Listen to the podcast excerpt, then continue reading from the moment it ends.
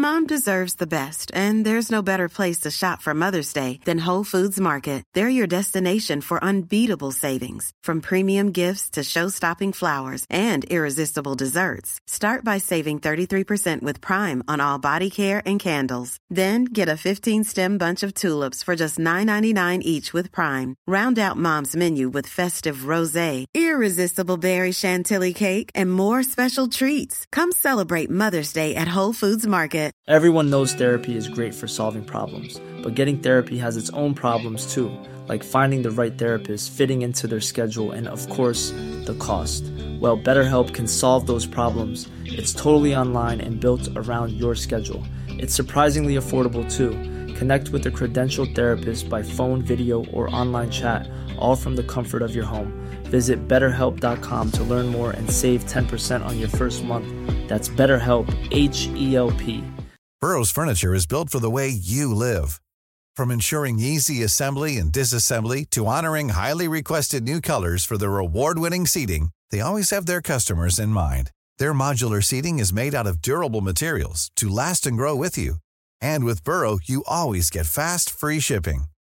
Get up to 60% off during Burrow's Memorial Day sale at burrow.com slash ACAST. That's burrow.com slash ACAST. burrow.com slash ACAST.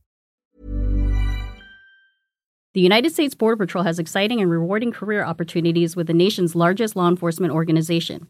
Earn great pay, outstanding federal benefits, and up to $20,000 in recruitment incentives. Learn more online at cbp.gov slash career slash USBP. Hi, I'm Megan Rinks. And I'm Melissa D. Montz. And like every other person with access to a microphone, we started a podcast. On Mondays, we release Don't Blame Me, which is an advice podcast where listeners call in and we share our thoughts on situations such as what to do if you're going to your boyfriend's family function and you haven't told him that you previously slept with both his twin brothers. Then on Thursdays, we release our podcast, But Am I Wrong, where we ethically gossip about pop culture, politics, our lives, and your lives. Listeners write in and we tell them if they're wrong or right in a situation. Are you the hero or the villain? On Tuesdays and Fridays, we throw in a little something extra as well. Well, something, something. We strive to create a community grounded in activism, mental health, and inclusivity. Think of us as like your blunt, honest friends who give you advice that you need to hear, not what you want to hear. But we're also always rooting for your success. What we lack in credentials, we make up for in opinions. We do that in every episode too. we're professional, unprofessional. So if you're looking for a new slate of podcasts to add to your routine, we're here for you. ACAST, ACAST, ACAST recommends.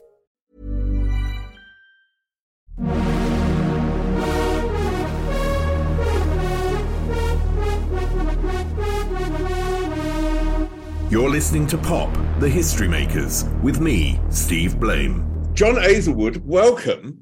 Um, I mean, you've had pretty amazing career already. You're uh, one of Britain's leading music writers. You've interviewed every major pop star over the last three decades. You write for Mojo Classic Rock.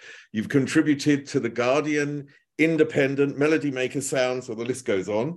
And you wrote the sleeve notes to George Michael's reissue of Listen Without Prejudice, Volume 1. And you've also written a number of books and contrib- uh, contributed to others. Love is a Drug, Radiohead, Life in a Glass House, and of course, the one we're going to be talking about today, Decades, Joy Division plus New Order. Um, I always start these interviews with the interviewee's own past and where they were brought up and what they were surrounded by culturally as a very young child. So, can you tell me what your parents listened to when you were young and what the sort of cultural surround of your life was like? Well, I, I grew up in, in a, very, what we call in Britain, a very working class area. My father was, was the now obsolete occupation of milkman. This meant that seven days a week he got up at four o'clock in the morning and delivered milk to the, to the good people of a, a local council estate, which is, is, is like social housing. Um, and my mother was just a just a housewife, and there was very very little culture around us. It wasn't that sort of environment. My mother listened to a bit of Frank Sinatra. We had a, an old fashioned stereogram which merged in, in the cutting edge of technology in the, the 70s and 80s. It merged a radio with a record player. And this was probably the, the, the best thing in our house at the time. Now, much, much later, uh, when I became a music journalist, then I had the, the opportunity to take my father to, to several concerts. And his his musical appreciation broadened. So you had this kind of 60, 70 year old man who was suddenly discovering The Cure and Van Morrison. And and I took him to see George Michael, and he absolutely loved it. And I took him to see the Judds too. And afterwards, the Judds had a, a, a, party. And lucky enough, I was I was invited, and I took my dad along, and he saw he saw Naomi Judd in the distance sipping uh, something alcoholic with her very very important record friends, and he sort of he was a very polite man, but he sauntered up to her and said, Naomi, I'm Arthur from Rotherham. I bet you don't know what Rotherham is like. And she, of course, she was absolutely lovely, lest we forget. And she said, uh, No, Arthur, I don't. Tell me about Rotherham. And he, of course, took this as an actual direct question. For some time, he did continue to tell her about Rotherham. So I kind of, I, I, without, I don't want to take the credit because it was, it was he, he got into it himself and he loved it and he discovered things partially because he wanted to know what I was banging on about at work. And he very late in life he broadened his his cultural horizons. And if if that that broad cultural horizon had been there when I was growing up, I think it would have been much better. It'd been better for me, and he would certainly have enjoyed that. But it came to him late in life, so better better late than never, as they say. Was, um, your in, was your interest in music spawned during your school days, like mine? Because I think we're, uh, I'm going to say we're roughly similar age. I think I'm a bit older than you. I was born in '59. Uh, you are a little. I'd like to. I like to think. Well, you are actually literally older than me. yeah, uh, thank but you. I, I, enjoy very much talking to people who are older than me now. It's it's, it's now a novelty. Um, I mean, it's it's it's. I don't know where it comes from. I mean, the first the first album I, I ever had as an absolute tiny tot was an album of television themes, not even the originals. It was some kind of hack orchestra who played the, the thing, particularly Hawaii Five O. And it wasn't, I can, I can remember it now. It wasn't the sort of brash Mort Stevens version that, that was truly wonderful. It was a, a broad copy of it. And I was five or six. I was five or six. I had no no way of discerning what was good or bad. I didn't realise that this wasn't the actual Hawaii Five O theme that I was seeing on telly. Um, but that was the first thing, and, I, and as five year olds do, I played it and played it and played it and played it, and then from from there, things began to to to grow. But you know, I realised very early on I would never be one of those frustrated people who thought they were a musician. Can't play a note, can't sing a note. Although I did, I did appear on the Hothouse Flowers B side, but I think they might have turned the microphones down for, for my bit. Um, but it, it's so I was never frustrated in that way. You know, I grew up during punk. I, the, the thought of joining a band never crossed my mind, chiefly because I was extremely talentless. But it just wasn't on the agenda. I never felt the urge to learn or anything like that. But I did I did want to write about music and I did want to share what I was enjoying in music with people. When I was a teenager, you know, my greatest hero, because I, you know, I was 13 around 72, and of course there was Bowie. And uh, but Bowie represented more than music to me because as a as a gay man at that period, he represented another world where I could escape from my parents and go into. So he represented my future. Was there an artist that represented in during your teenage years something more than just their music? I, I, I think it, I mean the teenage years are incredibly difficult, whether you're, you're, gay, whether you're straight, or, or whatever. And it's then times change, things fluctuate. But what remains constant is, I think, how difficult teenage years are. And I think if you do have, if you do have someone who can hold your hand, can guide you through, then it's a massive source of comfort. And yes, you had you had David Bowie. So many people did. I think for me, it was it was probably it's probably Kevin Rowland out of Dexys Midnight Runners. Um, I mean, in America, they they're, they're, seen as a little bit of a novelty act because of Come On Eileen, but Come On Eileen is is wholly unrepresentative of what they did. They they made music, which at the, at the time Kevin called it intense emotions, and of course that is absolute meat and drink for a, a teenager who's far from sure of himself. And you had songs like Plan B, which spoke very much of, of the things that I felt I was going through at the time you know the prospect when you're very young the prospect of, of when you're 14 15 16 the pro- prospect of having a girlfriend absolutely another world let alone forming proper relationships the idea that you kind of stuck as i was in this northern industrial town and I, I knew i had to get out but i didn't really see the means. I didn't see the key to unlocking it. So while I was I was going through all those, my parents were getting divorced as well. While I was going through all that, then yes, music was a, a constant comfort. And Kevin Rowland very much spoke of the things that I was going through. It was it wasn't particularly teenage lyrics or anything like that. It just clicked. It just clicked. And it's, you know, you're as the clicky, then you're very much the person who is uh, who's in control of this and in control of what you decide takes your fancy. In a sense, it doesn't matter who who it was. Obviously, for you, David Bowie, still a great artist un, unreservedly. Um, Kevin Rowland, I still feel the same the same way about that. He is a great artist, but it doesn't matter who it is. It's what it is, the effect that it has on you.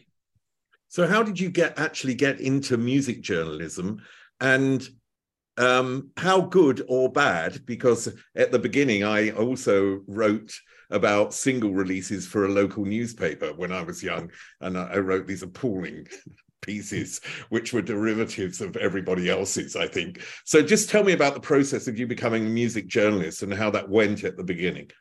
Well i realized that i went to university. I went to university far away and universities have university newspapers. And I thought that that would be the way in in which I could I could actually use a, a, a talent that I sort of didn't really know that I had. But I thought if I if if I went to university, if I went to the university newspaper, then I could meet people because I was in a different social class to most people who, who went to university. I could meet people and I could also, if I play my cards right, I could also meet bands because bands played at university. And I thought it might be a good idea if someone interviewed them. And I thought too that that somebody was me. So I, I took very tentative baby steps uh, in order to to work out what you're what what you you're doing, and it's very difficult. I got no template.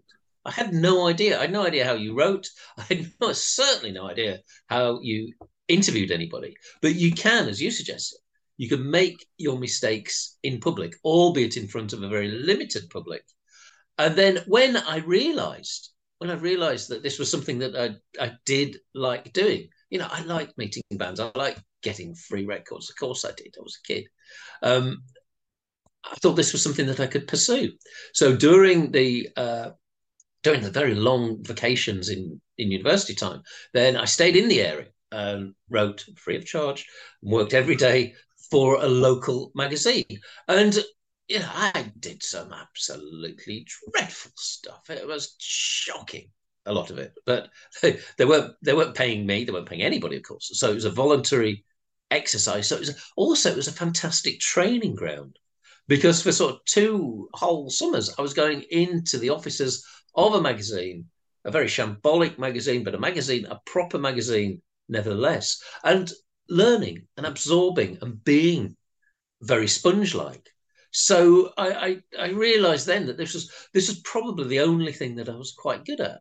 You know, don't ask me to cook your meal, don't ask me to change your fuse, because uh, in both instances you will probably die if you if you give me those tasks. But what I slowly learned to do was I learned to interview people and I learned to to write about them too. And it's and the more you do it, the more you you you pick up. And so while I was at university in in Southampton, which is a, is a port city on, on the, the south coast of Britain, While I was while I was there, then I bombarded the national music press with suggestions for me to write. And again, I didn't know how to do it. I was too shy to phone them up.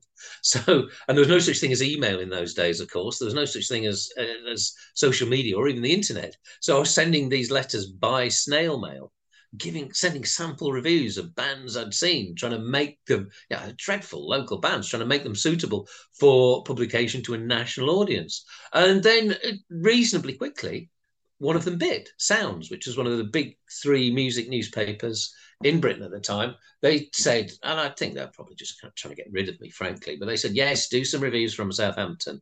And that was a start of doing it nationally. And you know, I couldn't, I couldn't believe it. You know, seeing my name in print in a national music publication, just the, the shock and the awe. I mean, to be honest, I've never quite lost the the, the ego boost of seeing my, my name in print uh, all these years later. But I, you know, I can remember how I felt then, and I still a bit of a, a, a you know, there's still a kick there now. It doesn't it doesn't change. So that was that was very much how I started, and then I moved to London and tried to to pursue it properly, whilst of course having loads of other jobs because otherwise I would start. So let's get on to the book because it's called Decades Joy Division uh, plus New Order. Um, how did this actually come about? Was it your decision, or were you approached to write this book? Um, I I was uh, approached. I was approached by uh, a publisher, Palazzo, who I'd I'd done uh, a little bit of, of, stuff with before, and they said, that "We think, we think, we think you're the man to tell the tale of New Order uh, and Joy Division because it's never been told in this in this sort of joint sense before that there hasn't. They said we'll make it, we'll make it look beautiful. You go off and write some beautiful words, and we'll reconvene in six months and make something that hopefully we all agree is quite good and that we can be proud of. But it's a tale it's it's you know the band members have had their say. It's the, the band members are incredibly prolific. You've got a drummer who has written two books about his time in Joy Division and New Order. You've got a, a very disgruntled bassist who's written a couple of absolutely fantastic books, lest we forget. And you have the, the very enigmatic, elusive lead singer of New Order, who has written a very enigmatic, elusive book to go with his records. You have the widow of the singer of Joy Division. She's written a book. It seems as though everybody has had a go. But what nobody has done has, has, mar- has managed to not have an agenda. Everyone has, and quite rightly so. You know, you want to hear the bassist story. Of course you do, especially when he's such a fantastic writer and he, has got so many eyebrow raising stories to tell. So there's absolutely nothing wrong with that. But no one, I think, has been able to step back and take an overview of this extraordinary story of two extraordinary bands. And that that's really where I came in. Did you actually then start off by, or had you read this plethora of biographies and and uh, books about the band before or both bands before. Um, or had you you know did you initially have this idea or was it something that you came to through a process? And what was that process? Well i mean i was i was, I was certainly familiar with with some of the books that had been written. And uh, there there is a, a good deep well of literature to be written about them. But Joy Division were a band who who had obsessed me since I saw them. Um, and I, I, I felt that that story had never, it had never properly been told because, because of the assorted agendas, because you have people close to them who, who've, who've written books. And that too takes on a different kind of agenda. But this, this story, and it, it, it's very Faustian in a way of, of what happened to these four very working class people who weren't always the best of friends, who came together, who stumbled their way through the, the early days and who, who made this extraordinary music and then to find it cut short. And, and it's a tale, I think it's a tale almost unlike no other. And then having lost, literally lost, the singer of their first group, then the rest of the group rebrand themselves, get back together, don't retire simply because, a bit like me, they didn't have any other talents whatsoever. There's nothing else they can do. They were wholly unsuitable to, to be in the real world. And then they reinvent themselves and become this global phenomenon. And then several years later down the line, it ends in, in tears and acrimony. And you have two old friends, people who'd been together since primary school, who'd lived incredibly close to each other, who, who had grown up, who had gone through this experience of Joy Division, who'd gone through the New Order experience of selling millions and millions of records, playing giant stadia, and then they fall out. And that's heartbreaking on every every level. So for someone coming to their tale without an axe to grind in, in either way towards towards any of them, for or against, then it's the perfect tale. Because it's a tale that the more objectively you tell it, the more remarkable it becomes. I, am glad you use that word, you know, those words, the more objectively you tell it, because you start in a sort of contextual way, describing um, the 70s, describing Manchester and Salford, describing an era that has long gone and was frankly shit. you know, the 70s were a really difficult era to, to grow up in, and they were really nothing um, like today. So, can you give me an idea of the era that the members of the band um, Joy Division, we start with that. Uh, well, obviously the members of both bands then, but the you know the members of Joy Division when they what they grew up in, what their families were like, and what sort of uh, the differences are back then to today. Well, the, the, the two people who, who we, we need to talk about here, Bernard Sumner and, and Peter Hook, they grew up together. They came, they went to the same primary school, the same secondary school, and they came from a, an area of Manchester called Salford. Now, Salford is is the largest inland port in Great Britain. It's a massive dock area, and of course, this had been very, very heavily targeted and bombed by the Germans in World War II. And he, when they were growing up in the sort of late 60s and early 70s, the damage hadn't been repaired. So there were areas of Salford that looked very much like a, a kind of lunarscape.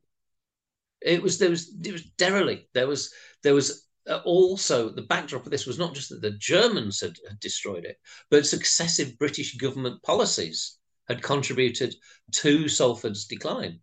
And this once proud port was now just another inner city area of Manchester. It was down at heel.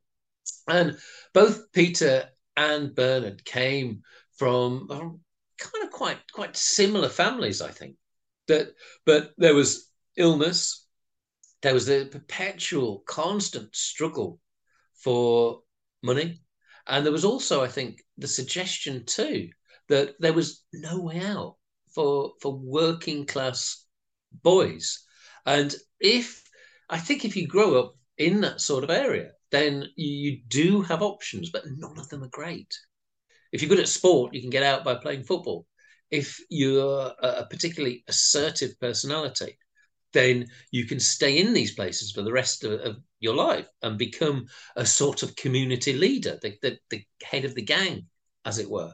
If you're particularly passive, you can stay there and little will have changed once you die at 75 if you're lucky that you will have lived a mundane life done very jobs very similar to what your parents have done and barely barely left a place like salford. And i i think that both bernard and peter they weren't particularly academically bright but they were smart both of them. And the the catalyst for them i think was was seeing bands in Manchester once the, the, the punk revolution blossomed. They'd been to see bands before. They'd seen metal bands. They, um, Peter Hook took Bernard Sumner to see Deep Purple, and yes, and you can imagine the, the, the horrendous look on his face. You know, Peter Hook, once a rocker, always a rocker. But um, but they both shared an interest in a lot of the, the new wave groups. They they saw the Sex Pistols apparently. They uh, were massive fans of Iggy Pop, and I think they understood too that they didn't need to be technically proficient because these bands weren't. They had attitude, and you can learn. You can learn to play the bass. Of course, you need natural talent and everything, but but if you learn, you can tap into that natural talent and not sound like anyone else if you're not properly trained. They both essentially taught themselves, and I think I, I think Joy Division were a, a, group who were looking to escape their environs, and then further south in in Macclesfield, you had uh, Stephen Morris, who came from a much more middle class background, a much more culturally rich background. They they they kept fish in a tank which apparently is, is is the mark of high sophistication in in the Macclesfield area. And his his dad was a big jazz fan, and he would take him to see visiting artists, and he too became immersed in that, that world. And it was always Stephen Morris's world was always quite comfortable and nothing to be ashamed of. It is it is what it was, of course, but it was very different to the hard scrabble upbringing of the two guys from Salford. And then you had Ian Curtis, who also came from Macclesfield, and he too was was bright in his his own way. His father was a, a British transport policeman, uh, which is a respectable job, decent amount of income, and he too grew up in in a, like Steve Morris in a much more suburban environment than the two inner city guys did. But Ian Curtis was always uh, more obsessed by music than I think any of them. But he was also very much a loner too, as we would see in his his later life. But he he musically absorbed absolutely everything. He was listening to to reggae. He was selling records, vinyl records at, at Macclesfield Open Air Market. So there's an entrepreneurial side to him, which is often forgotten when when the mythologizing comes. But Ian Curtis was uh, essentially a businessman you know, he want wanted more than any other person, I think, in Joy Division for that band to sell records and to be popular. And you could tell that from his early entrepreneurship. But he was, you know, he was a, a strange guy. He was a bright guy. He didn't have many friends. And he too took, I think, comfort in music. And he was the one who wasn't listening to sounds like Bernard, Peter, and Stephen were. They were getting absorbed by the sound of music. Ian Curtis was absorbed by the sound, but also the power of what could be said through music. And it turns out, luckily for us, that he had quite a lot to say. It also seems like they had, I mean, particularly Bernard and Peter, and I, and I, I would think uh, Ian as well. They had in, incredible drive. Um, did that? Do you think they they did have a massive drive because it came from their social situations, particularly someone like Bernard, who had a family situation which sounds incredibly uh, difficult for, for any child to deal with.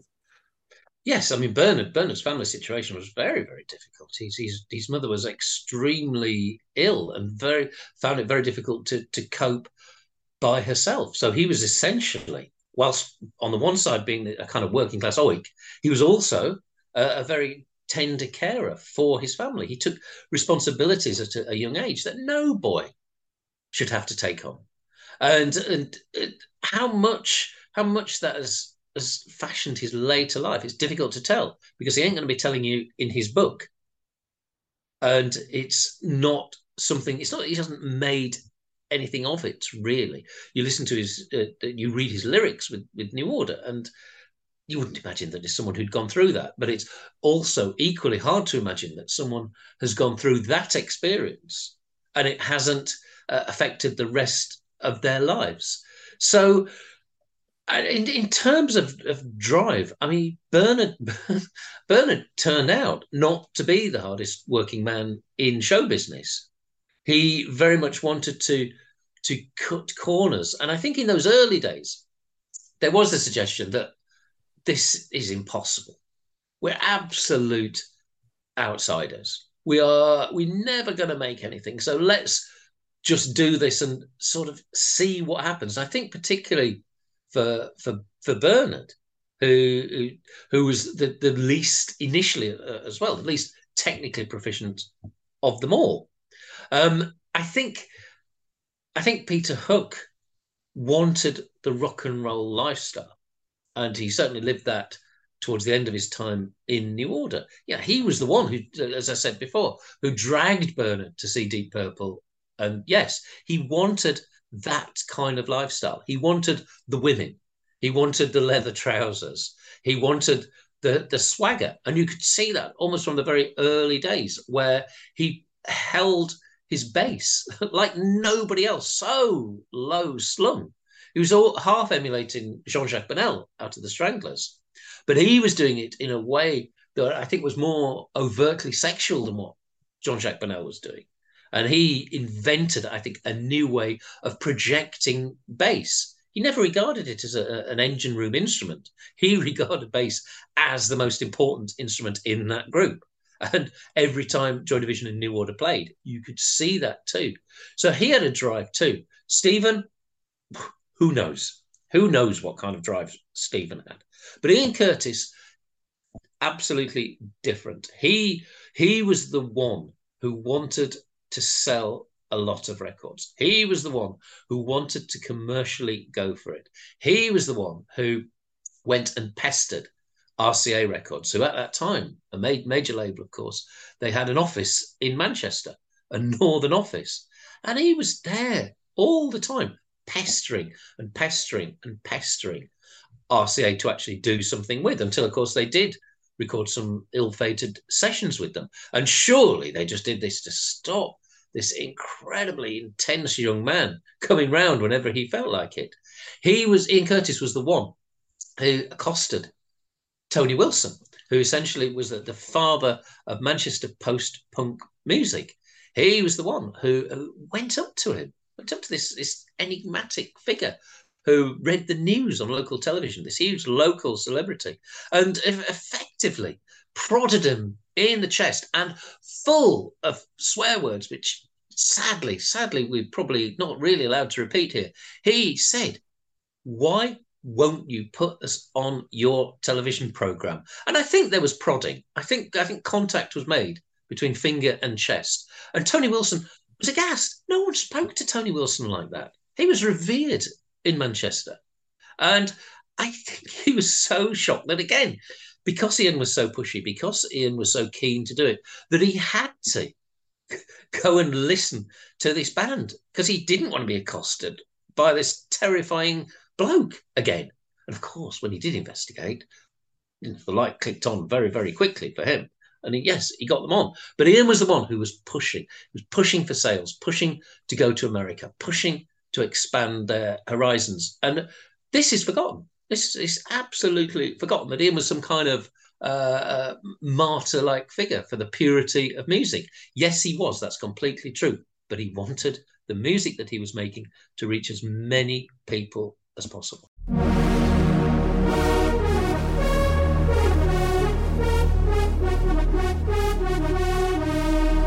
You're listening to Pop, the History Makers, with me, Steve Blame. I mean, going back a bit to the to, the Sex Pistols gig or gigs that happened in '76, they're the mythological gigs where uh, you mentioned that they may have gone to, which surprised me. Peter and and and, and Bernard, did they go to that gig? And was it? I've been, I've been slightly, I've been slightly mischievous because everybody yeah. in, who formed a band in Manchester says that they did. Yeah. But um, I, I, hundred percent believe that they saw the Sex Pistols, as did Ian Curtis too, uh, and and you know, they hadn't seen anything like that in Manchester. Manchester wasn't well, it wasn't a hotbed of punk by any means whatsoever. You know, Sad Cafe were the most cutting edge band in Manchester at the time.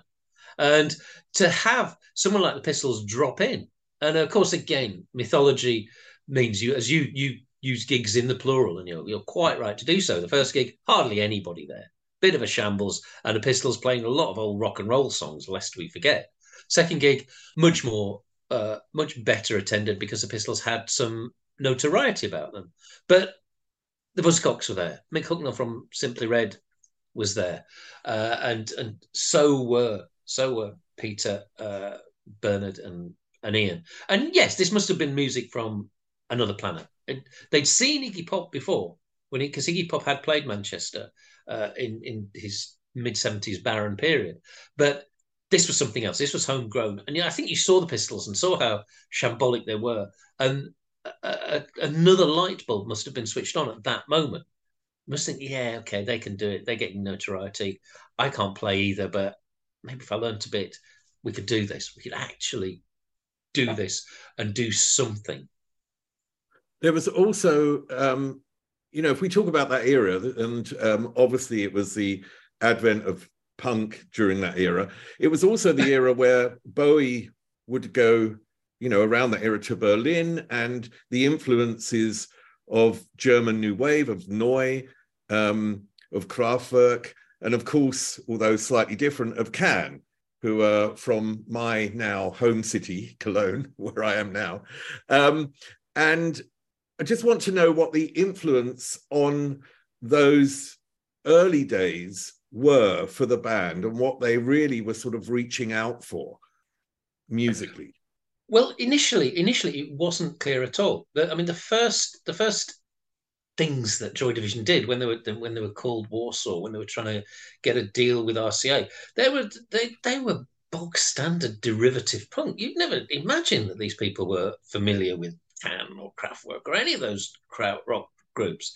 It just didn't sound like it. And you know, you go back and these these demos are sadly, I think, widely available now.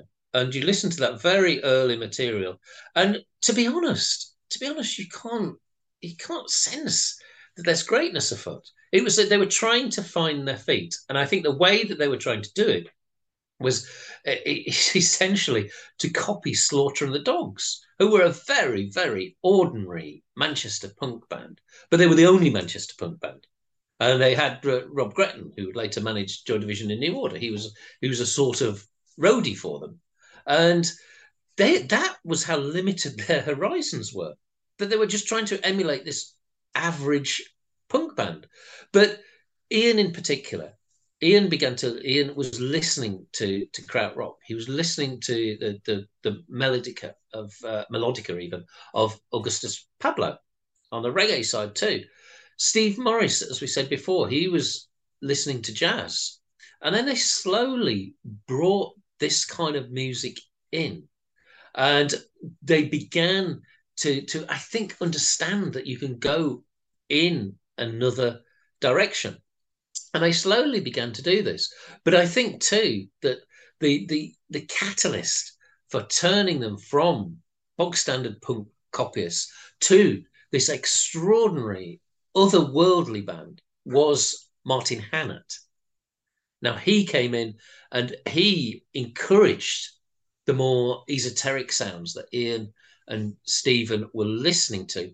And he was, I think, the, the gateway by which they could bring this different kind of music in. And as soon as as soon as Martin Hannett got involved, then Joy Division were no longer a very average punk band. They were suddenly something else. They suddenly and it was it was very sudden. They suddenly created this homogenous world of their own, and all the best bands create a world of their own. And Joy Division did this very easily once Martin Hannett was aboard. Was that because of Ian Curtis's um, love of Buzzcocks that Martin Hannett came in? I think that well, there, there was Martin Hannett was once they signed, well, they never actually signed to, once they got involved with Factory Records, then Martin Hannett was a, a potential producer to, to go to. And Ian was very, very keen on, on using Martin Hannett because he, as ever, he saw the bigger picture, which the others didn't see. He realized that, that, that Martin Hannett could sprinkle magic. And yes, he produced the Buzzcocks, of course, were the, the biggest stars at that time, who who also in in later life moved on towards some of those krautrock and electro sounds on, on that fantastic album, a different kind of tension. And that so Martin Hannett was was the go-to producer in Manchester if you wanted not to sound like Slaughter of the Dogs. And he his relationship with Ian was incredibly intense. He Martin Hannett was was rude, abusive, curt, cutting, everything else to the others, which was quite a shock for an alpha male such as Peter Hook. Ian Ian was was like his little baby, except they shared they shared this this understanding of needing to push the boundaries, to bring in melodica, to bring in krautrock. And Ian Ian had been listening to this to to krautrock, those electro bands, for a while. You know, he hadn't gone so much for Kraftwerk, the obvious choice. He had gone for Faust and Can and Neu, the, the the harsher bands, and you can hear that. And I think this is where that world of Joy Division came from because they had these krautrock influences from other side, the, the the other side. They had the punk rock influences too, but they also had that Manchester influence. That I used the word moonscape before, and if you listen to Unknown Pleasures, you can hear the moonscape that Bernard and Peter could see as they grow up. It's like almost science fiction music, but it couldn't come from anywhere else but inner city Manchester. And that sounds like a load of contradictions, and it is. But when they all came together, then it made something beautiful. Bernard went from Bernard Dicken to Bernard Albrecht to Bernard Sumner. Um, you know, the name of the band, Joy Division, you know, has a, a connection to uh, Nazi times. Was there a, a flirtation like Bowie had, or was that just coincidence? I, I the, the evidence the the evidence is quite um, is quite persuasive in terms of yes, they did they unquestionably flirted with Nazi imagery, but of course, Joy Division Joy Division is a is a, a name of sympathy. It's, it's Joy Division is a name which aligns with the oppressed because it was the, the comfort wing in concentration camps where Jewish women were obliged to provide sexual services for the Germans. And I, I think that unquestionably is identifying with it. And yes, and there was early imagery imageries, Bernard turning himself into Bernard Albrecht, which uh, wasn't a good idea then, and it certainly isn't a good idea now. Um, the the a lot of the, the cover art of, of some of their their earlier singles too, and it was a, a bit awkward. You have Ian Curtis shouting, "You all forget Rudolf Hess." Uh, when he's on the, the Electric Circus Sir compilation album too, and they unquestionably flirted with this. But I, hiring for your small business? If you're not looking for professionals on LinkedIn, you're looking in the wrong place. That's like looking for your car keys in a fish tank. LinkedIn helps you hire professionals you can't find anywhere else, even those who aren't actively searching for a new job but might be open to the perfect role. In a given month, over 70% of LinkedIn users don't even visit other leading job sites. So start looking in the right place. With LinkedIn, you can hire professionals like a professional. Post your free job on linkedin.com slash people today. Burrow's furniture is built for the way you live. From ensuring easy assembly and disassembly to honoring highly requested new colors for their award-winning seating, they always have their customers in mind. Their modular seating is made out of durable materials to last and grow with you. And with Burrow, you always get fast, free shipping. Get up to 60% off during Burrow's Memorial Day sale at burrow.com slash ACAST. That's burrow.com slash ACAST. burrow.com slash ACAST. If you separate that from the people who they were, then Peter Hook hasn't got a political bone in his body. I'd be surprised if he'd heard of the Nazi Party, to be honest. Stephen Morris, likewise, a little more aware, a little more intellectual, no possible evidence of any kind of political uh, affiliation whatsoever. Bernard, slightly different. I mean, he certainly, I think he, it's it's it's an awful thing to say, but I think he he flirted with a lot of the the imagery of some of the, the, the, Nazis in those early years. But I I think because because he's no Nazi, of course he's no Nazi. I don't think he realised the implications of what he was doing.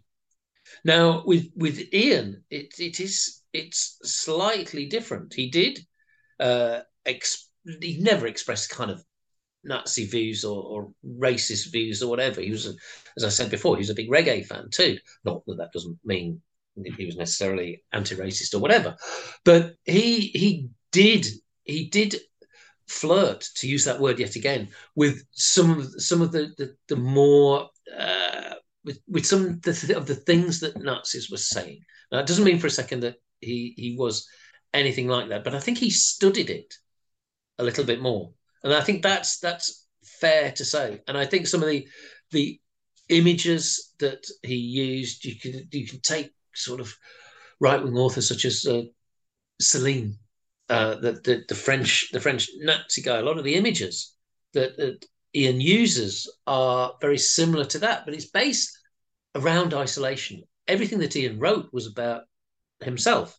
He had no other agenda to put in. And I think as a kind of cultural crusader, he felt it was his duty to explore and absorb as much culture as he can. So I, I think overall, overall, you can get Joy Division off the, the Nazi hook, primarily through naivety, I think.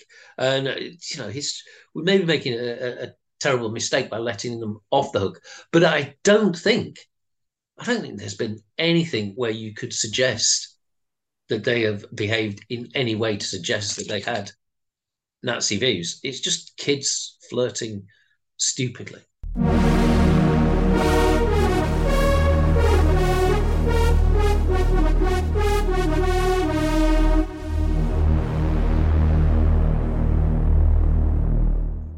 When they were at their height, what was a Joy Division gig like? What could you describe it? Well, um, when when I when I saw Joy Division, I saw them uh, supporting Buzzcocks, and it was like it was something that I'd been to a lot of gigs. I was going to see so many gigs I'm absolutely obsessed with with music and, and stuff like that. And I get at the front. Me and my friends go to the front. We'd come home, and our, our, ribs would be bruised. They'd be purple when we woke up the next morning because we've been pressed against the front. And I was literally at the front of the, the, the show for Joy Division. And you know, you may say that it's some kind of great insight to suggest that this band were absolutely fabulous, but it wasn't. It was so obvious as to how great they were. It wasn't a, a, a brilliant deduction on my part. It was there, literally in front of my face. And I'd never seen a, a frontman like Ian Curtis. And, you know, I was just a kid. But I don't think I ever have all these decades later. The intensity that he put in, the way that he projected, the way that he moved. And the others, ah, Bernard, Bernard Sumner trying to play his melodica and his guitar and looking looking great and slightly bewildered in the way that that Bernard often can, but he was taking everything in. And Peter Hook, this extraordinary sexual force of, of nature, and seeing him, and it was, you know, you were supposed to be seeing a, some kind of post punk band here, but it, it, but Peter Hook played like he was a member of a, a metal band. He looked like a Viking. He didn't look like anything post punk at all. And what he brought was, as I said before, this this notion that the bass can be a lead instrument just as much as the guitar. And of course, and then behind you had Stephen Morris, this extraordinary drummer, using what I now know to be different techniques based around jazz. But the whole together, it was absolutely breathtaking. And I think too that I, I unquestionably, I wasn't the only one to see this. I think everyone who was there saw it because it was obvious. That's amazing. Um, you mentioned the lyrics of of Ian Curtis, and I just wonder when you know when he wrote things like "She's Out of Control," which is like looking at his own problems from a different perspective about someone else, but maybe about himself. And um, and I just wondered how aware, or when did the band, the rest of the members of the band, become aware um, of his uh, problems, his epilepsy, his depression? When when when did they become aware of those sort of things? Well, I mean, lest we forget, they weren't childhood friends. they hadn't grown up together. Ian Curtis, Ian was a, a stranger to the others when they they they came together, so they hadn't got any background, and I think they they knew he he was a bit odd and had mood swings from being this incredibly gregarious, funny guy with a, a goofy sense of humor to someone who was uh, altogether much, much darker. But when you're trying to establish uh, a relationship, a working relationship with someone who you don't know, then you, you, tend to test them out and see what they're like. But Ian and Bernard, uh, sorry, Peter and Bernard didn't. They were incredibly, almost surreally uncurious people. And even even now, they claim that they had never read Joy Division's lyrics. These songs that they played along to every night for years. They say, and I've no reason to disbelieve them because they come over as so gormless that they didn't know what Ian was singing about.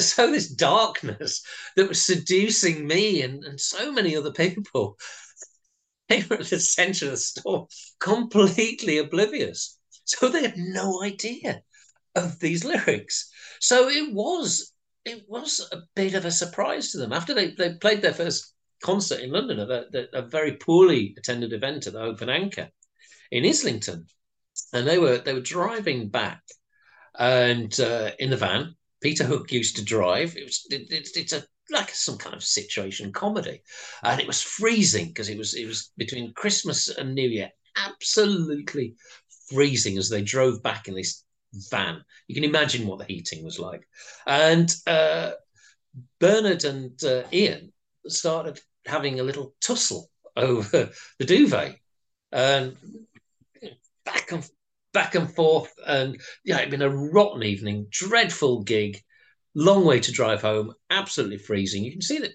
temperatures might be frayed, and of course, this, the, the tugging of the duvet became much, much, much more physical. And then Ian started lashing out, and his lashing out turned into an epileptic fit. And the band, the rest of the band, had literally no idea. They, it's the shock to them. You know, you can imagine they're having the boyish fight. Hookie's driving. Stephen is doing whatever Stephen does. Um, there's there's probably a roadie in, in there too. And suddenly this guy has this epileptic fit, and they simply didn't know what to do. And the only thing they could do was drive straight to hospital. They took him to, to Luton and, and Dunstable Hospital, and that was the first that they knew about it. And even then, even then, he didn't encourage Bernard and Peter to read the lyrics that he was singing. But they did. It, it, they they obviously realised something something was afoot, and Ian was was on very strong medication, which. Uh, stop these fits, and they had to take it because I think that the the, the the, medical consensus seems to be that he was fitting so badly that he could very easily die during them. So of course he had to have strong medication. And I then that they realised that they'd have to treat him slightly differently. And there are countless examples of compassion towards him. And he would have he'd have fits on stage, he'd have very bleak, dark moods, and of course we know how, how that ended. Um, but very quickly they realized that they were, were were dealing with someone who was not like other men. One of the things that i found really fascinating in in your book is the description of the period around where he took his life. And the um on one side having a sort of perspective and talking about the future you know the bookshop or something he was going to do in the future on the mm. other side you know um the not wanting to officially split, I think it was from his wife, um, having a girlfriend, um, and on the verge of an American tour. So there was this sort of there was this sort of dichotomy of positives and negatives going on um, in his life. Can you explain to me why, or why you think that all became too much for him? What what do you think? You know, in essence, was the trigger, and why couldn't anyone, or wasn't anyone aware? I don't know if they were aware. Why couldn't anyone actually save him? That's a hard. That's a hard question. You're, I mean, you're, you're you're right to paint. There's two separate sides to what's going on. Ian's life was in absolute turmoil. He had a, a, young daughter. He was splitting up from his wife, who'd been incredibly tolerant for many, many years. He was having this affair, which may or may not have been consummated with with the, the kind of glamorous Belgian sophisticate that his wife certainly wasn't. And he was also living this lifestyle, this rock and roll lifestyle, where it, it exacerbated his condition. He wasn't getting enough sleep. He wasn't getting regular hours, and these made everything worse. And that must have been absolutely intolerable for someone as, as sensitive and someone who saw the world like Ian did. It was a, it was an untenable situation, and yes, I, I, I believe he was about to get divorced, but because it was Ian, it wouldn't have been an, an ordinary divorce. It was tied up with the, the guilt of of the affair. It was tied up with wanting some kind of future. And I think uh, Annik, the mistress, was clearly someone who was much more suited to Ian's temperament and lifestyle than his childhood sweetheart Debbie was. But you know, she's a, a formidable woman. She's a brave woman. She's incredibly tolerant. She did so much for him, and I think he was he was aware of, of a lot of that. And uh, as we know, Joy Division were about to go to America. And Ian was the primary force pushing them. It wasn't something that he didn't want to do. I think towards the end, he felt that he couldn't do it because of everything else that was going on in his life. But he absolutely wanted to do this. And he, he changed a lot of his, his medication the the situation at home exacerbated everything. And once Debbie kicked him out, then he lived with Tony Wilson for a little while. Bernard took him in, and there's there's this sort of heartbreaking story of him and and Bernard going a few days before Ian took his life, going to the, the pub and seeing this stand-up comedian and everybody who's there, the recollections are of Ian just laughing like a drain at this stand up comedian. You know, that's not a, a, guy who's on the verge of, of killing himself. And this and Bernard, who, who's you know very cagey about all this, yeah, he spoke. He spoke of, of, and it sounds clumsy, but you can see Bernard's best intentions here. He spoke of walking with Ian through a graveyard late at night and saying to, to Ian, look, is this where you want to be? Or do you want to go to America with us? And yeah, in his own way, he was he was making an effort. And on the the, the day that Ian died, Bernard went to, to Blackpool to do uh, water skiing in the sea. Know, he didn't he didn't think that something was about to happen. So the the the actual death of him was a for something that many people saw as inevitable was a total shock. And you can i think hold those those two views at the same time. And know, no one knows what happened in that, that night that he spent at the, the marital home on his own. No one knows what went through his head. They know that he he kind of watched german art films listened to iggy pop drank a fair bit. Um, you know the guy's on his own. If you if you speculate you're inevitably wrong about it. And I, and it's not the right thing to do not being prurient but we just don't know. Mm. we just don't know. And clearly at that moment he felt it was in, impossible to go on. It doesn't seem like it was a cry for help. It seemed like it was a, a proper go and he had tried to kill himself before. How has his death fed into their legacy? I, I Ian's Ian's death was obviously it was the end of Joy Division, but the the I think the crucial factor here is yes, it was a it was a martyr's death. It sort of meant, and it really is sort of, that he he believed and lived the lyrics that he was singing like very very very few lyricists. You know, all the clues are, are in there: the the self-loathing, the the despair, the the loneliness, the the sense of foreboding, the sense of imminent death. They're there across Joy Division. But I think that the, the beauty of, of their canon is that it's so small that essentially it's just two albums and a few sing uh, a few singles.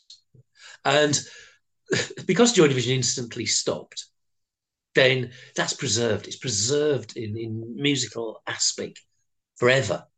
There, there, there's, there hasn't been a big clutch of unreleased material. There wasn't there. There's a few concerts that have been exhumed, but no one really, to be honest, cares. Um, it's just those two albums and the attendant singles. And because it's so small, because it's so beautiful, because it's so perfect, then Ian's death has fed into that mix. You know, Joy Division never got old. Ian literally never got old. But Joy Division are there sounding like they did in 1982. And that can never change. You know, mercifully, we've been spared, say, a remix album or something like that. But even if that happened, it still wouldn't matter because you've got those two albums and those singles. So there's nothing, it's untarnishable. And because it is such so perfect and so complete, then yeah, Ian's death has has fed into that completely. But lest we forget, as soon as they became New Order, then they changed. They changed us not just musically, but there was there's no real sense of, of overriding despair in New Order. They changed their their attitude. So you can't, I think, link the two in that way.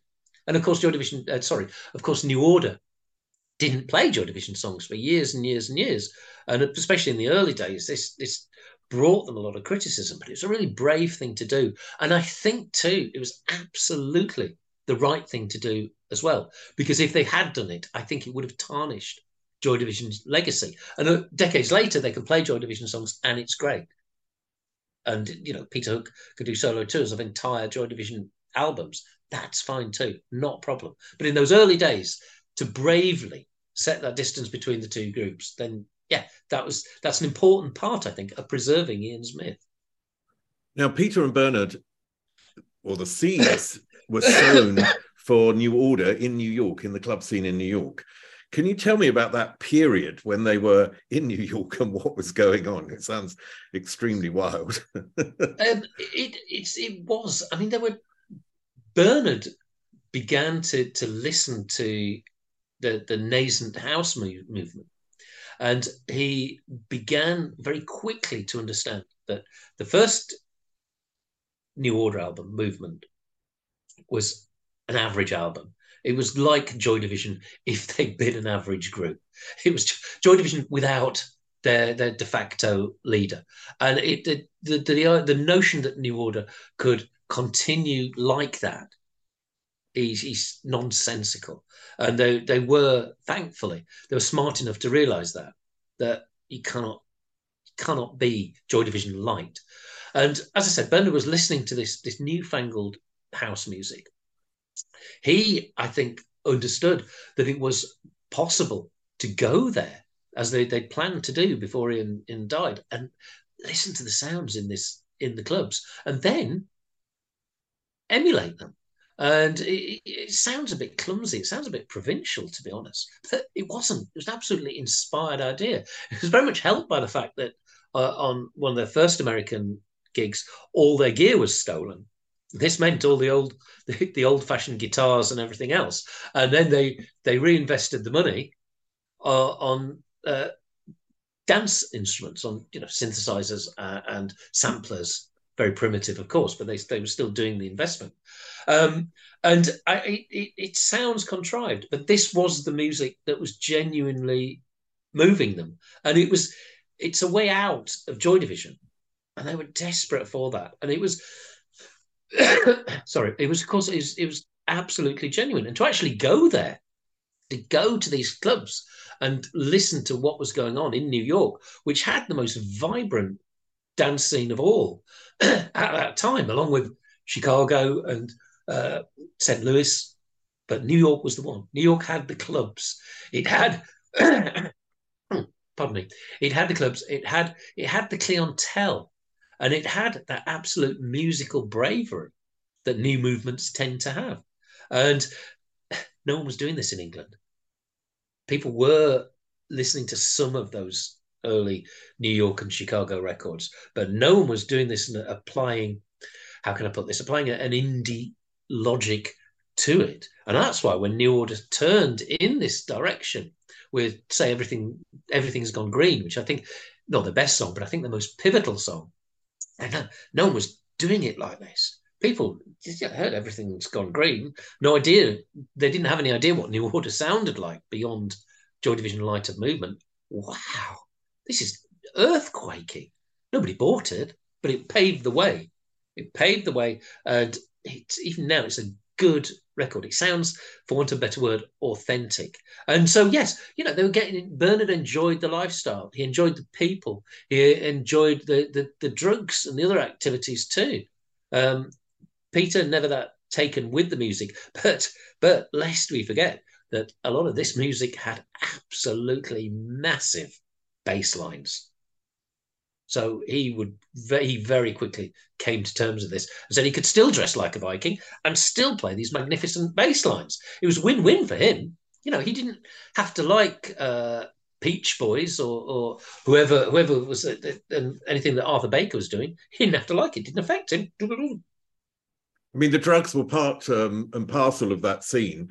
And um, I remember in my, you know, this was for me a bit later on in the late 80s, always coming over to Germany to going to, to, to Frankfurt, to the Omen, to Dorian Gray, and just going completely deranged. But the drugs would play uh, an aspect in the enjoyment of the music, not to be too over the top. And I just wondered how much uh, the drugs that, that you see as being instrumental in some way in um, the development also of their music? I think, I mean, a lot, a lot of the, the, the drug and drink troubles came a lot later when they were much more established, and I, and and that uh, certainly had a, a detrimental effect on on Peter and Bernard's relationship much later. But they were uh, they were they were incredibly naive about drugs when they went over to to America at first, and they did uh, embrace that that culture. But you know, Pete, Peter tells of, of uh, taking cocaine for the first time, uh, and it's like it's like it's a little boy from Manchester, which in effect is what exactly what he was. Now, I think they they, they soon realised they soon realised that um, they that the drugs were to an extent a way of opening their, their creativity. But I think in those early days there was there was a lot more drink. They'd been working just to go back to, to Joy Division for a second. They've been working with Martin Hannett, and on the last Joy Division, the second Joy Division album, Closer, then he was heavily into to, to drugs and heroin in particular, and that had made that relationship very very difficult. Ian was of course on on a lot of uh, authorized conventional medication.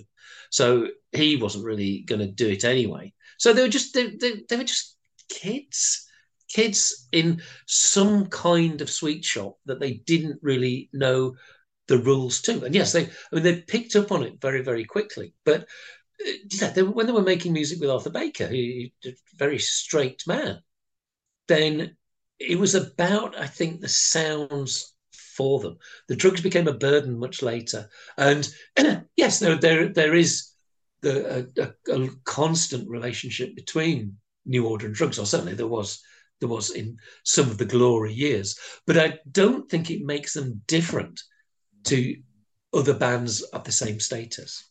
Was there naivety about money as well? um, yes, is the is the very short answer to that. There was a, a tremendous naivety uh, uh, about money. Their their manager Rob Gretton was sort of seen as a, as a, kind of bruiser, really, but he wasn't particularly financially astute, and the drugs certainly got to him much uh, much later, and that caused a, a lot of a lot of problems. They had this very very casual relationship with Factory Records, um, who were notoriously poor accounting. Um, but the money they, they, had a major label deal in America, and the money did it did become uh, a, if the money came, they had a major. Sorry about that. They had a major label deal in America, and the money did start to to come in. But they they were naive, and obviously they invested in the, the hacienda, which became the great cash drain. And once factories started going belly up, then people like New Order were left, and there was a very insalubrious attempt to sell on the catalogue, but the factory couldn't sell anything on because they hadn't got a deal with anybody.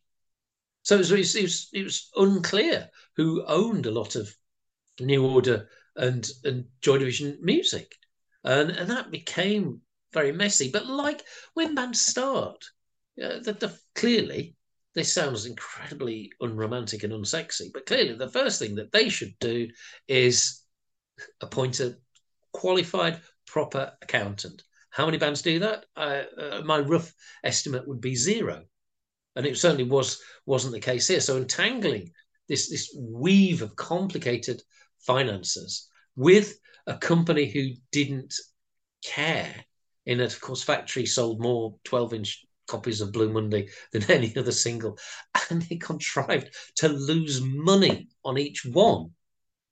It's it's it's it's uh, you know obviously it's a scene from Spinal Tap, of course, but it's not very funny when you're selling all these records and you're paying people to buy them. It's bananas, but it's also bananas when you think about the hacienda. Because I remember going there sometime in the early 80s, might be in 82, 3, 4, something around that era, it would have been. And going up there, you know, and and spending the night and then driving back uh, in or having someone drive us back, a friend who didn't, you know, partake in anything. And and the weirdest thing about the um the club is that the stage was not able to be well seen because of these columns what i remember so it was sort of a weird choice and it also you know in the book i didn't realize it had these different phases to its mm. existence can you tell me about that as well well i mean the, the, it, it, it, sounds as casual as it was i think peter hook said uh, look at me look how i'm dressed no club in manchester will let me in i want to get in a nightclub. So the only way I can do it is by building my own. And that's roughly, it's a slightly crude interpretation, but it's roughly why the Hacienda came to exist. And New Order put an awful lot of money into this. And it was seen as, as this magnificent project in the centre of Manchester. How could it possibly go wrong?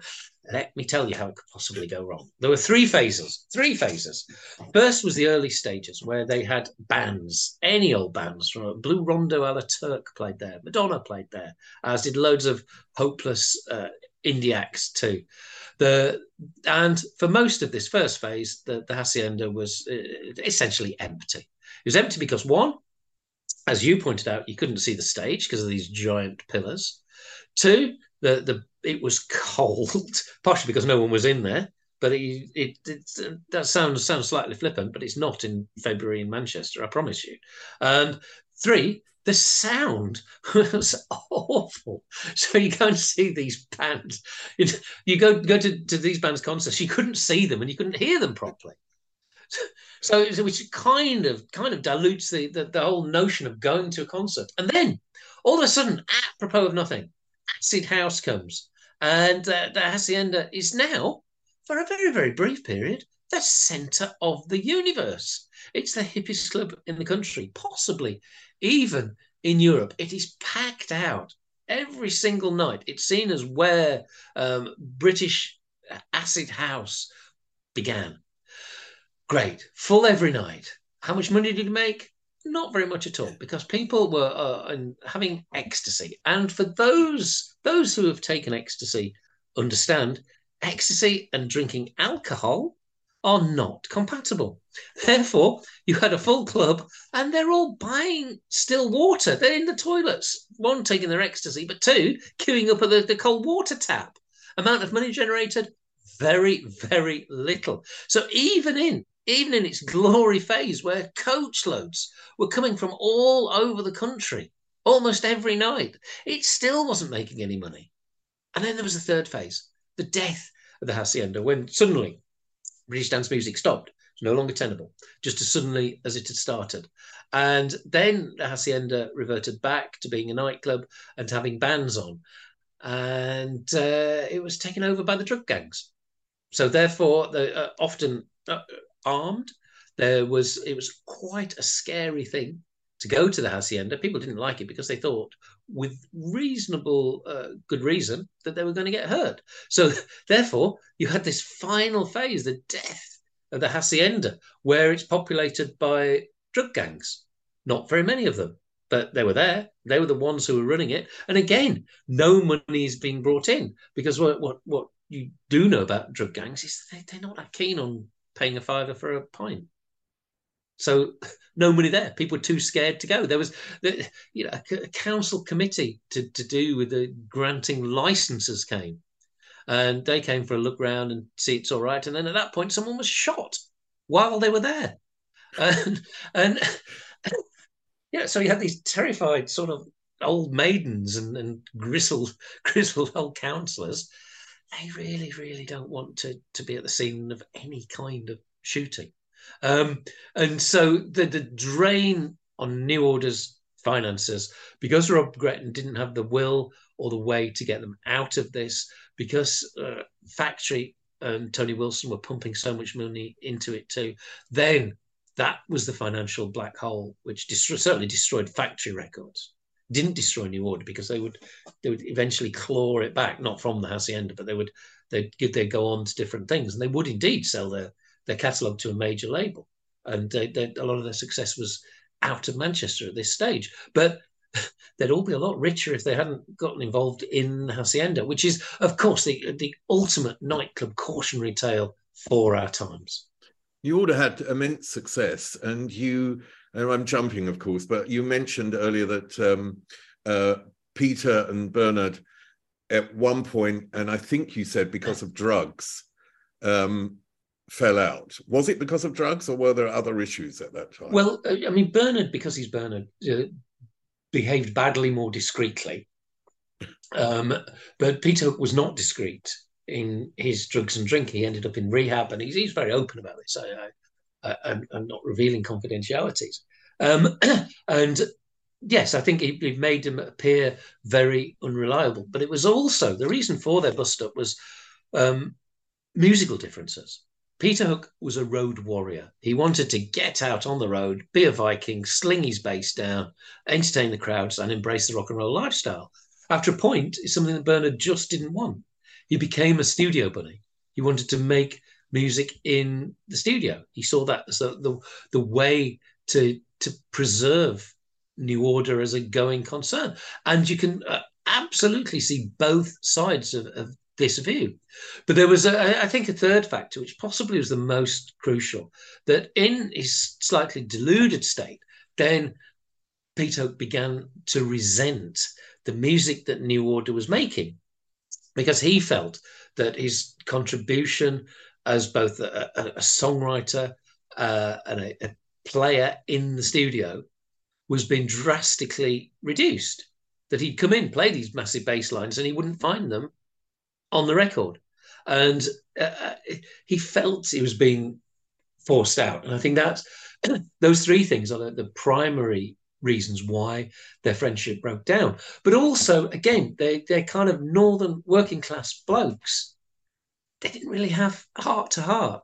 This was this was happening, and it was very passive aggressive.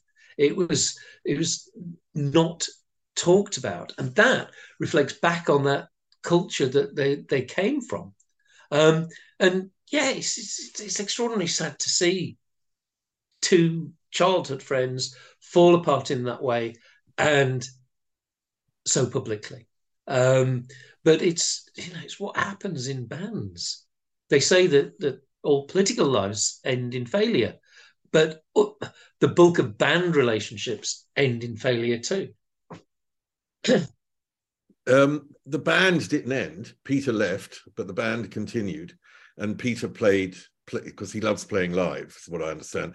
So the in in comparison, uh, when you talked about Joy Division and their legacy, what is the legacy of New Order with them having gone through this phase of continuing after, and I say it from my perspective, after maybe their peak? It's New Order's legacy, I think, is much, much more complicated than Joy Division's. Partially because there's so much more of it. Partially because you have uh, different phases, and partially because there are so many albums from New Order now that it is it's it's difficult to to focus on one or two albums. But I think that the, their legacy is is that they they for a time they were the most cutting edge band on the planet. They did change the direction of music. And you hear some of those early dance singles, you know, everything's gone green, Temptation, Blue Monday too, which people tend not to talk about because it was so big and it's the elephant in the room, but it certainly shouldn't be. Listen to Blue Monday, that massive, long version. You hadn't heard music like that before. You'd heard bits of it, but it was they're, they're, they're almost like those monoliths in 2001: A Space Odyssey. I think that they they moved things on a bit, sometimes inadvertently. But they also sold a lot of records. They were an international, and they still are, an international going concern. Now, you can pick any moment almost where if New Order had stopped, their legacy would be fine. But they keep going on, and their legacy is still fine. It's still intact. At the moment, you've got this double headed monster. You have Peter Hook, who is single handedly preserving the catalogue of both New Order and Joy Division. He's going out live. He's doing individual New Order albums. He's doing individual Joy Division albums. He's doing a greatest hit set. There's no suggestion of new music. Um, and he's taking that music to the people. New Order are still the mothership, even though Peter hasn't been there for so long. You know, you talk about the new guys, they've been there for ages, they've been there for decades. And you talk about that, and they do make new music, and some of it is still very good. And I, I'm being slightly cagey here because it's not all great. And as a biographer, we have to be honest about that and say that it is not all great. And um, but some of it is still very good, and they go out live too, and they preserve New Order's legacy. They preserve Joy Division's legacy to to a lesser extent, but also also they make new music too, and they're pushing they're still pushing in their own way. You know, Bernard isn't a pushy person at all, but you can sense that he doesn't embrace the past in a way that Peter Hook does, and that too is a good thing.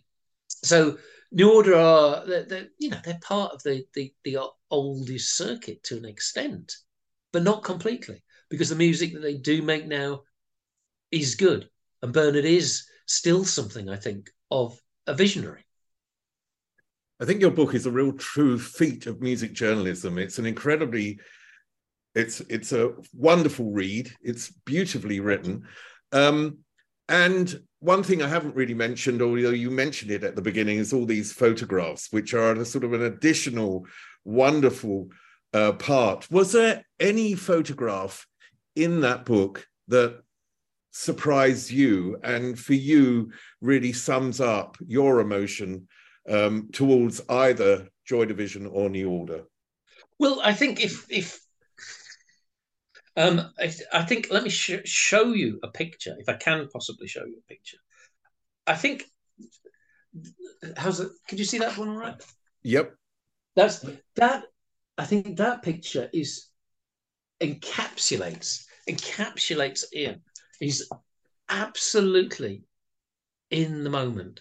He's totally and utterly absorbed in what he's doing. His eyes are half closed. He's got this incredibly untrendy haircut. He's no fashion victim, Ian Curtis. He's just lost. He's absolutely lost in in the music. And I think as a, as a visual representation of him, that's probably that's probably the best picture. But if if also if I can show you this one too, then um, you have here. This is. I love this photo. Love it. Let's again. Hope you can see that. Okay. Oh yes. That is that's new order in a kitchen, in a kitchen, looking incredibly grumpy, incredibly ill at ease. But I think there's mischief in that picture. It's always just new order. The beauty of it is it's just under the surface, and a really good photographer can capture this because they are they uh, they, they were in that period an absolute collective that we, you know, we haven't mentioned Gillian too much. And of course, Gillian was a person who was brought into New Order and they taught her how to play. And of course, that sounds incredibly patronizing, but it's not. It's a stroke of genius. Why not get someone in the band, teach them how to play, and they can only play that way, and it fits in perfectly with the band. And she has a she had has a say on countless issues too. She's no shrinking violet. She claims, and I believe her completely, that she's never ever there, there, hasn't been prejudice against her, although Peter has said some less than pleasant things afterwards. Um, and she's part of it too. And she she brings obviously literally a feminine dimension to what they're doing. But it also it leavens, it leavens Peter Hook's masculinity. It leavens Bernard's sort of dithering. And he's a good ditherer, is Bernard. It leavens that too. Make she's a perfect addition. And now, of course, you have a situation where I don't think anyone is claiming that New Order are a democracy, that Bernard is firmly in charge and it's his direction. But there isn't any more, there isn't that urgency all these years later. You know, you're talking 40 years. I think you are, aren't you? You're talking 40 years.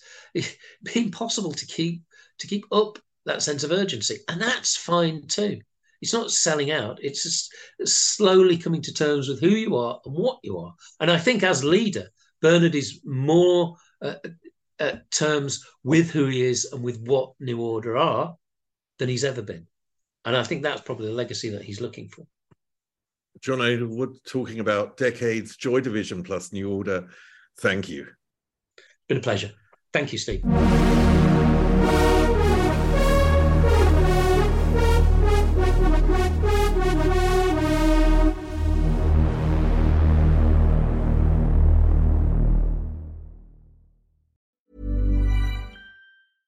Hi, I'm Megan Rinks. And I'm Melissa D. Montz. And like every other person with access to a microphone, we started a podcast. On Mondays, we release Don't Blame Me, which is an advice podcast where listeners call in and we share our thoughts on situations such as what to do if you're going to your boyfriend's family function and you haven't told him that you previously slept with both his twin brothers. Then on Thursdays, we release our podcast, But Am I Wrong? where we ethically gossip about pop culture, politics, our lives, and your lives. Listeners write in and we tell them if they're wrong or right in a situation. Are you the hero or the villain? On Tuesdays and Fridays, we throw in a little something extra as well. Little something, something. We strive to create a community grounded in activism, mental health, and inclusivity. Think of us as like your blunt, honest friends who give you advice that you need to hear, not what you want to hear. But we're also always rooting for your success. What we lack in credentials, we make up for in opinions. We do that in every episode too. we're professional, unprofessional. So if you're looking for a new slate of podcasts to add to your routine, we're here for you. ACAST, ACAST, ACAST recommends. We made USAA insurance for veterans like James. When he found out how much USAA was helping members save, he said, It's time to switch. We'll help you find the right coverage at the right price. USAA. What you're made of, we're made for. Restrictions apply. Mom deserves the best, and there's no better place to shop for Mother's Day than Whole Foods Market. They're your destination for unbeatable savings, from premium gifts to show-stopping flowers and irresistible desserts. Start by saving 33% with Prime on all body care and candles. Then get a 15-stem bunch of tulips for just $9.99 each with Prime. Round out Mom's menu with festive rosé, irresistible berry chantilly cake, and more special treats. Come celebrate Mother's Day at Whole Foods Market. Even when we're on a budget, we still deserve nice things. Quince is a place to scoop up stunning high-end goods for 50 to 80% less than similar brands. They have buttery soft cashmere sweaters starting at $50, luxurious Italian leather bags, and so much more. Plus, Quince only works with factories that use safe, ethical, and responsible manufacturing. Get the high-end goods you'll love without the high price tag with Quince. Go to quince.com/style for free shipping and 365-day returns.